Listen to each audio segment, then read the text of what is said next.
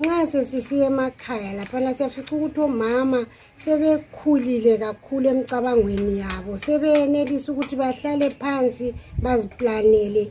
esikunanzelelayo ukuthi even izindlu asebezakha sebediliza izindlu ekade zizincane nje kuphonga ukuba yizikotwakotwana sebesakha izindlu ezibanzi sibili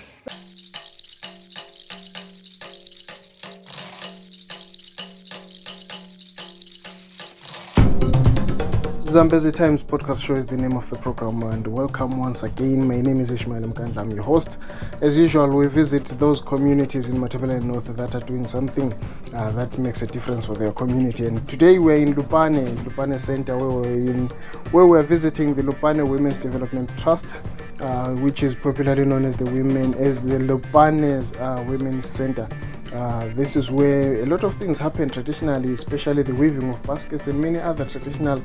uh, artifacts that they produce in that center. And also, there are certain other activities that uh, they are doing, which includes uh, breeding of uh, chicken and other uh, livestock. So, they are also doing quite a lot of things as women, and we'll be getting to know more about how those things are done and how it started and where they are and how it has actually benefited them as individuals and also as uh, the community. So stay tuned and uh, listen more uh, from the women in Lupane.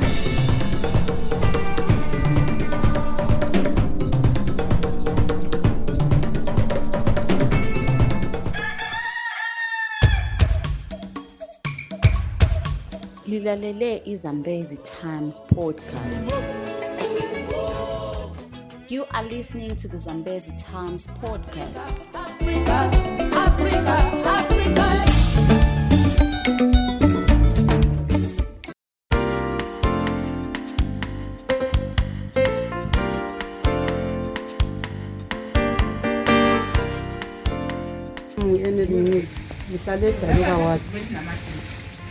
So, yila pang yinelal, yisebenzi yelal.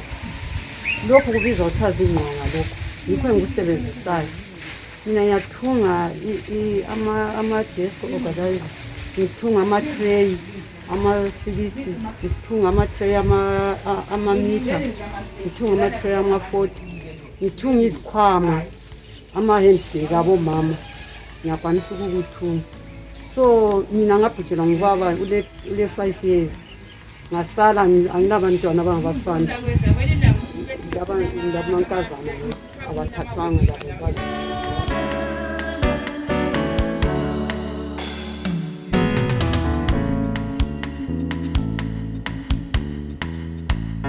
mina ngujesta sibanda ngingujustice kwanda ngivela kochino ngivela kochino ngiqayise ngithunga izikhwama ezamabhitsi ngite ngithunga isikhwama samabhitsi ngafika ngahamba ngayikhosini ngafika ngakufunda ngite mbuya ngale ngafika ngathengisa inkomo yami ngayigoli ngadinga amabhitsi ngafika ngabiza omama mama buyandifundisa ngabafundisa nk'abana bo mama si baba itheni saba yigroup seluka ama- izikhwama zana sathengisa kodwa sasingalaa ndawo lapho esingangenisa khona so sadinga siloke sidinga senza lokhu okuningi ningi ngithunga lokhu ngithunga amacansi ngithunga izingcebethu ngithengisa kodwa ingalaa ndawo lapho engingangena khona ukuthi ngingangenisa ngaphi imakethi yami so sokuze usithi omunye umama wabuya-ke laye umama lona wafika wasifundisa ingwani zomtshato sazithuma ingwani leziyana sithe sizithumile izigwani leziyana sezwayena sesifonile sithena siyafunakala ekhosini elipani yikho ukufika kwethu lapha sesifika sesifunda sebesinika ilokhuzeni leyo khona i-oda le esiyidingayo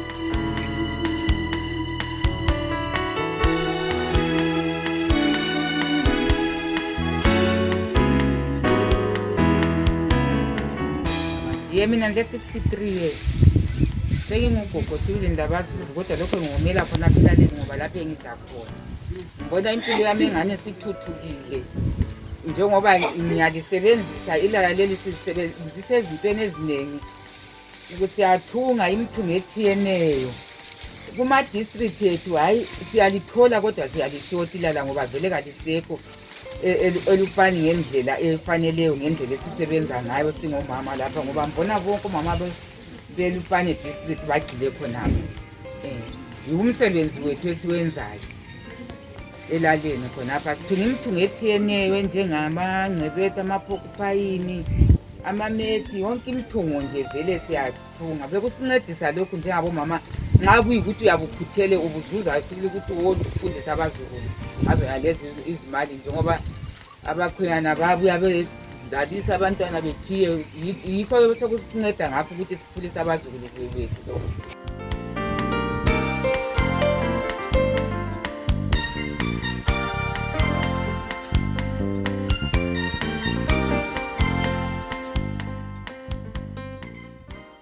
Those were some of the ladies in Lupane who are speaking to us and sharing with us some of their experiences in regards to what they do, uh, especially from Lupane Women's Development Center, where they are working from and the things that they do uh, they are quite nice. If you visit our website, you will see some of the pictures that we've shared in the platform. And also on our Facebook page, you can also see some of those story videos that we've shared on the platform. So you can get to see exactly some of the things that they do and some of the activities, uh, projects that they've done that are actually uh, producing quite a good results for them. So we also had an opportunity to speak to the director herself, uh, Mrs. Hilkat Mafukare. Uh, she's the director of Lupano Women's Development Trust, which is popularly known as the Lupano Women's Center. And uh, she's sharing with us with greater detail some of the activities that they do as an organization and how they've engaged the community at large. The 21 wards of uh, Lupane, they are now involved, including other districts which in, uh, like Pinga, Cholocho and uh, more recently they are engaging uh, and Kai.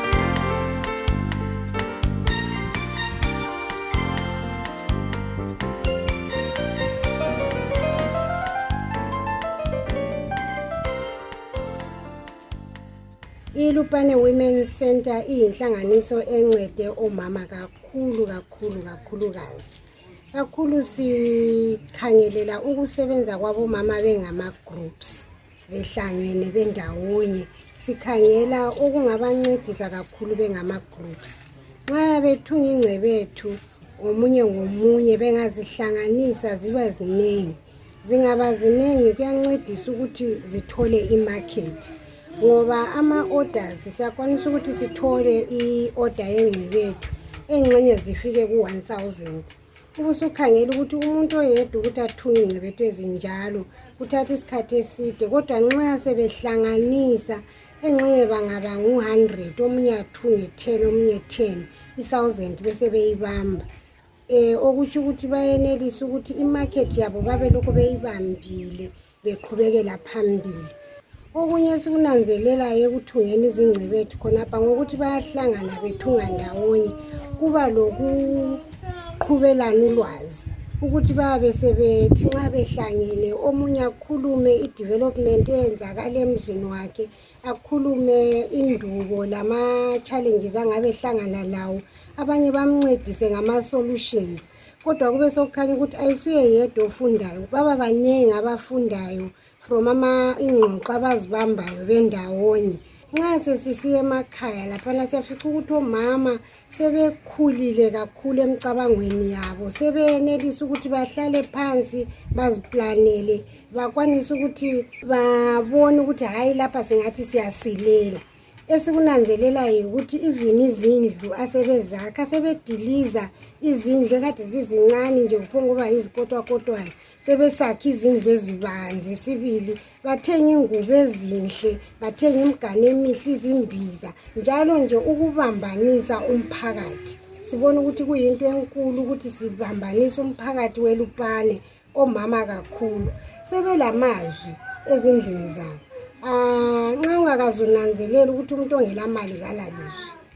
eh uzakubona nxa usufikile kodwa khathesi omama sebekwanisa ukuthi hhayi mina ngifuna ngenze so ngenze so ngenze so labo baba bakumamele ngoba sebenanzelela ukuthi hayi umama lo uyaletha imali balama-projects amatsha that are in place like ukuthi ihamara ile program yamasaso so sebekhulume lathi ukuthi omama sikhulume labo labo nxa bekhona abanye abafuna ukungena kuprogram yena leyo njalo bakhona omama ngoba sebehlale phansi bathi singathunga vele sihle sithungele khonokho ukuthi sihambe siyethenga amatsiyane ehamara siqalise iprojekthi yenkukhu thina nxa sikukhangele yi-development edlula konke njalo okunye engingathanda ukukuchaza yikuthi iluphane women's development trust yaphuma kumadona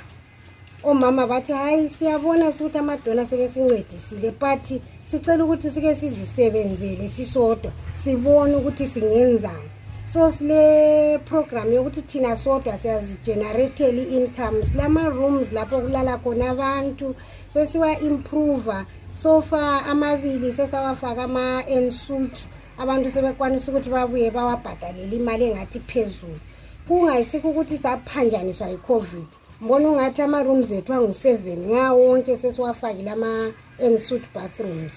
um silendawo lapho esiphekela khona abantu bebuya bezokudla Imali zenezo esizitholayo yizo imali eziholwa yistaff yizo imali ezikwanisa ukuthi zisapothe ama-projects abomama ukutransport izinto sisiya emakhaya sisathwala impahla yizo imali ezikwanisa ukuyenza i-development yena leyo engikhuluma ngayo um sinanzelela ukuthi yena um sakhelene lamanye ama-districts so saqhela sibona kakhulu esiyabe sikunanzelela yikuthi abantu nxa bebuya bezothenga ingcebethu babuya bezozithenga ngemali ephansi kodwa zona ingcebethu ziyenelisa ukuthengwa ngemali ephezulu so sasesikhuluma lezuko trust ebhinga ukuthi asisebenzeni ndawonye sizama ukuvalela abantu laba abathathela omama imali ngendlela eziphansi so siyathengisa siyathengisela ibhinga ingcebethu ibhinga sayincedisa futhi lange-training sikhangela iquality yeproduct ukuthi nxa sisiyayithengisa into leyo kumele ibe yinto enhle sesiqhelile khathesi kunje silabe tsholotsho sifikile etholotsho sadinga abanye labo mama sathi buyani ye liyakwazi ukuthi ingcebethu zesindebele kodwa sesifuna ukuthi silifundise ama-products amatsha adingakala kumarket lisebenzisa ulwazi olulwaziyo kodwa seliphuma leproduct entsha engayisiyo isitsha kumbe ingcebethu yokusibekela isithwane njalo sesikhulumisana labenkayi eh inkayi egwelutshena kakhulu bale group ethungayo sisendleleni yokuthi sikhulumisane labo bake basithumela ama-photos ama-products abo but sananzelela ukuthi ngama-products nje a-ordinary and traditional so sifuna ukuthi labo sibanxuse sibatraine ukwenzela ukuthi ama-skills wona la abalawo ulwazi abalwalo balusebenzise ukuproducer ama-products angenelisa ukungena ku-current market le-environment ekhona So that was Mrs. Mafukare who was speaking to us, the director of Lupane's Women's Center, sharing with us some of the details of what they are doing in the community to enhance protection of women, to enhance participation, and also empower them so that they make and be the influencers of decisions in their homes. So that was an interesting uh, discussion that we had with Mrs. Mafukare. Thank you so much for tuning in. Until we meet again on a yet another episode of the Zambezi Times podcast show,